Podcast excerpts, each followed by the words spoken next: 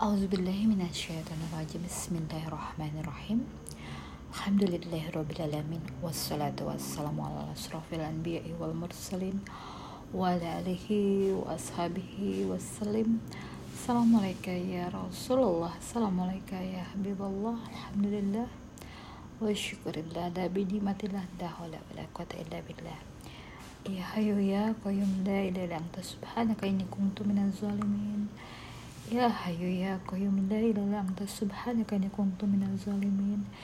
Ya hayyu ya qayyum la ilaha illa anta subhanaka inni kuntu minaz zalimin. La ilaha illallah Muhammad Rasulullah.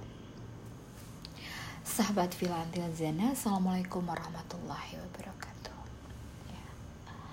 Lanjut lagi di malam hari ini ya, bahasan kita fokuskan kepada la ilaha illallah Muhammad Rasulullah.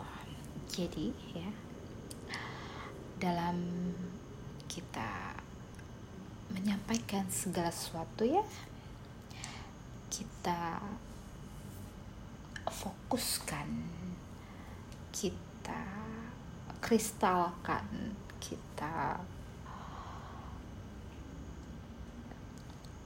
refer to-kan, atau kita buat sebuah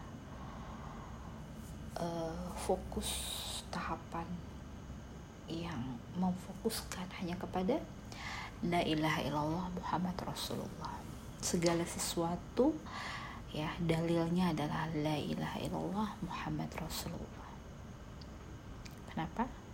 Kita harus membiasakan hal-hal ya yang sifatnya rohani ya kepada kalimat la ilaha illallah Muhammad Rasulullah, yang sifatnya rohani kepada la ilaha illallah, yang sifatnya perwujudan akhlak ya, perbuatan rohani, berbagi kebermanfaatan, akhlakul karimah, perbuatan baik, contoh real ya, konkretnya, aplikasinya dia Muhammad Rasulullah. Dan dari sisi rohaninya la ilaha illallah. Cukup dengan dua ini ya, dua kalimat ini ya, menjadikan dalil dari keseluruhan apa yang melingkupi kehidupan kita ya. Menguatkan sisi rohani la ilaha illallah ya. Melakukan aplikasi dalam kehidupan sehari-hari berupa kebermanfaat untuk orang banyak dengan Muhammad Rasulullah. Semua terangkum, termaktub ya, ada pada perwujudan dari akhlaknya Nabi ya, yang dilakukan melalui lisannya, melalui perbuatannya, melalui segalanya ya, dan dipancarkan kemudian dipancarkan melalui cahaya ya, dan semua ajarannya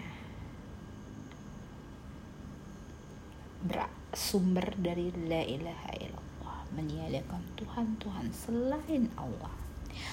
Kita beri contoh saja ya, tentang kasus yang sedang marak saat ini tentang KDRT. Bagaimana kita menerapkan la ilaha illallah pada kasus KDRT ya.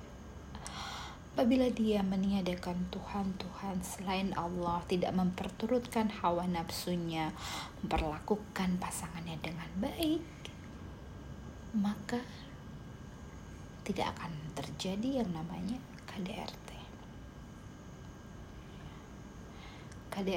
KDRT adalah ketidaktahuan bagaimana dia memanage dirinya, memanage perilakunya, memanage hatinya agar menerapkan la ilaha illallah dalam perwujudan tingkah laku yang bercermin kepada Muhammad Rasulullah.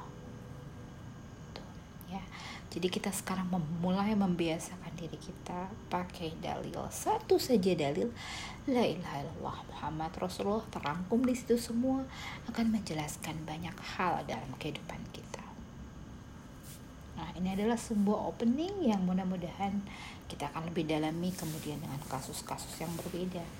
dengan la ilaha illallah Muhammad Rasulullah. Ini sungguhlah mengandung sebuah pengajaran yang luar biasa. Bagaimana kita mengucap lafaz la ilaha illallah tanpa menggerakkan bibir, cukup menggerakkan lidah dengan hembusan rohani. Dan Muhammad Rasulullah, segala nikmat berasal dari mengucap Muhammad Rasulullah. Kenapa? Ya, karena Nabi Allah lah yang mengajarkan kepada kita sebagai tanda syukur kita kepada Allah. Allah berikan nikmat seorang Nabi yang bisa menjelaskan kepada kita, membacakan hikmah luar biasa tentang pengajaran yang Allah berikan kepadanya dan disampaikan kepada kita.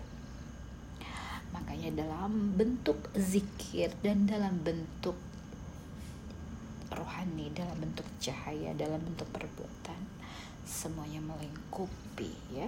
Kuatkan lafaznya, kuatkan lisannya, kuatkan hembusannya, kuatkan perbuatannya, menghadirkan cahaya. Amin ya rabbal alamin.